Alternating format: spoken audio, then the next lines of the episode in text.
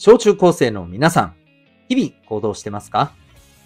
子供、大人、両方の目線でお送りするラジオ、君 the NEXT。お相手は私、キャリア教育コーチのデトさんでございます。学力や成績では難しい人生の成功や幸せを実現する力を学ぶコーチングの教室を開いております。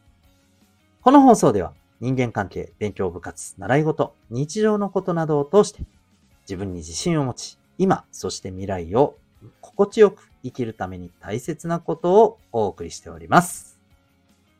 今日はですね、なかなかできないを克服するためのブラックなやり方。そんなテーマでお送りしていきたいと思います。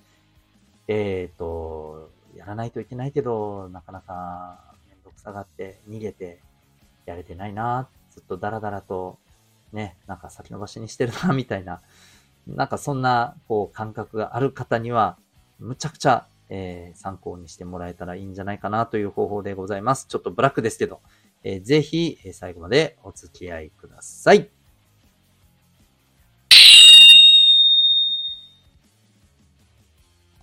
さて、今日のテーマなんですけれども、えー、っとですね、今日はめちゃくちゃわかりやすいですよ。はい。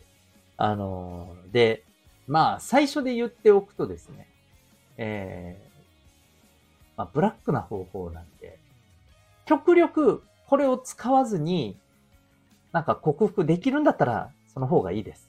はい。うん。なんか、例えばさ、そうだな。えー、まあ、成績を上げないと、志望校がちょっと危ういぞと。そろそろ本気出して頑張ってかんと内心やばいぞみたいな。ね、例えば中学生でね。うん。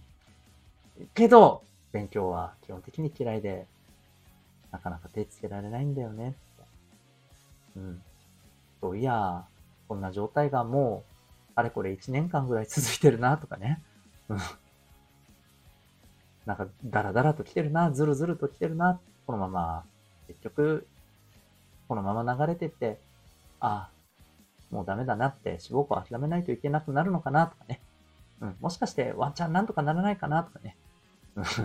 まあ、そんな感じでね、えー、思ってる方、ぜひぜひ、えー、と思うんですけど、この自分がなかなかね、取り組めないっていうことを、じゃあどうやって乗り越えるか。うん。今日はブラックな方法ですんで、えー、マジで、あのー、こう、ちょっとね、ええー、そういうやり方って思うかもしれません。伝えていきますよ。まずですね、これを考えてほしい。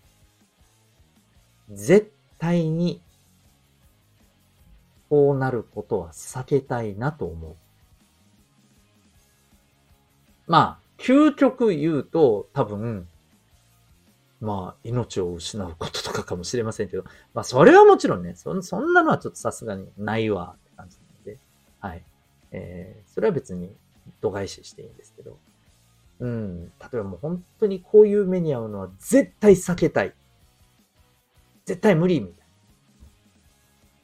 まあわかりやすいので言うとさ、そうだな。まあ、スマホを持っててさ、ね、自由に、まあお家では、あの、Wi-Fi が無制限で自由にネットができて、ゲームもできて、ね、みたいな感じの人ってさ、スマホをさ、振り上げられちゃったら、想像したらどうですか？いや、無理無理無理無理無理無理無理。絶対無理って思うでしょ？うん。絶対嫌でしょ、多分。ね。まあ、これがもちろんね。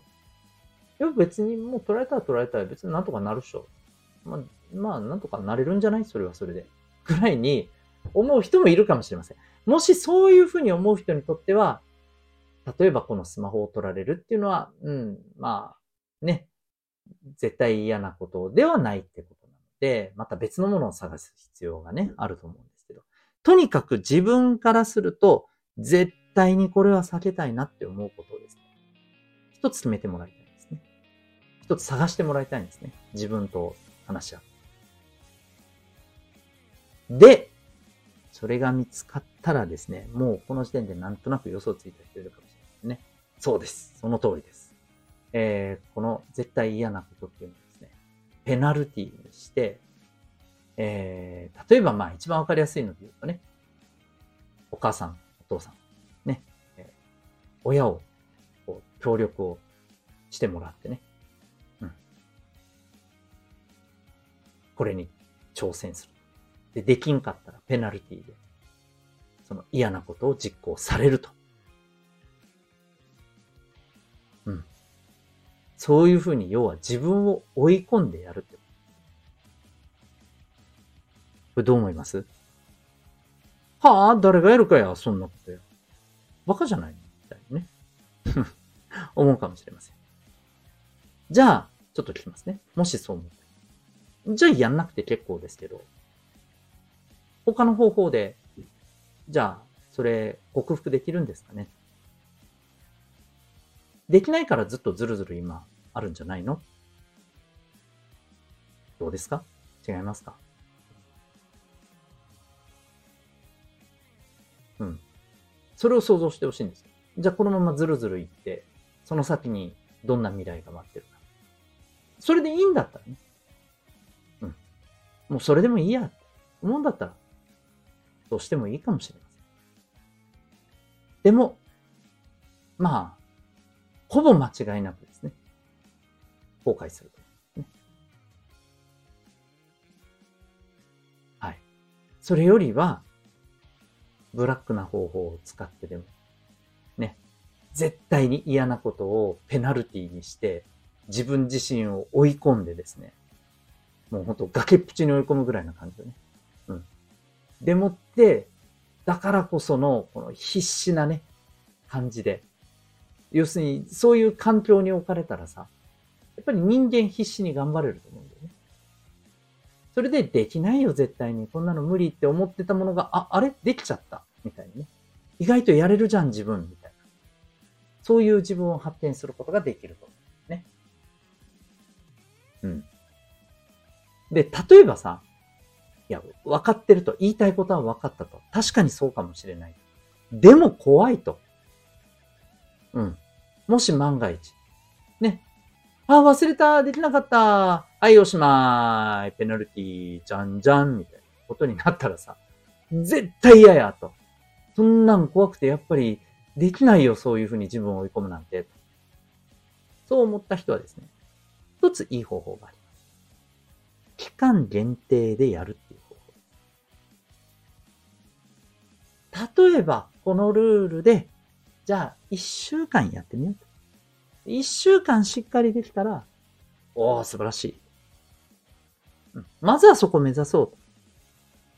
それでもいいと思うんですよ。うん。本当に自分がとことん嫌だなって思うペナルティ、罰をね、持って、えー、自分を追い込んで取り組んで。それで結果さ、今まで全然できんかったことがさ、だらだらとね、えー、してきたことがさ、一週間でもさ、しっかりとさ、治ったらさ、間違いなく自分にとって自信になると思うんだよね。あ、俺変われるかも。私いけるかも。うん。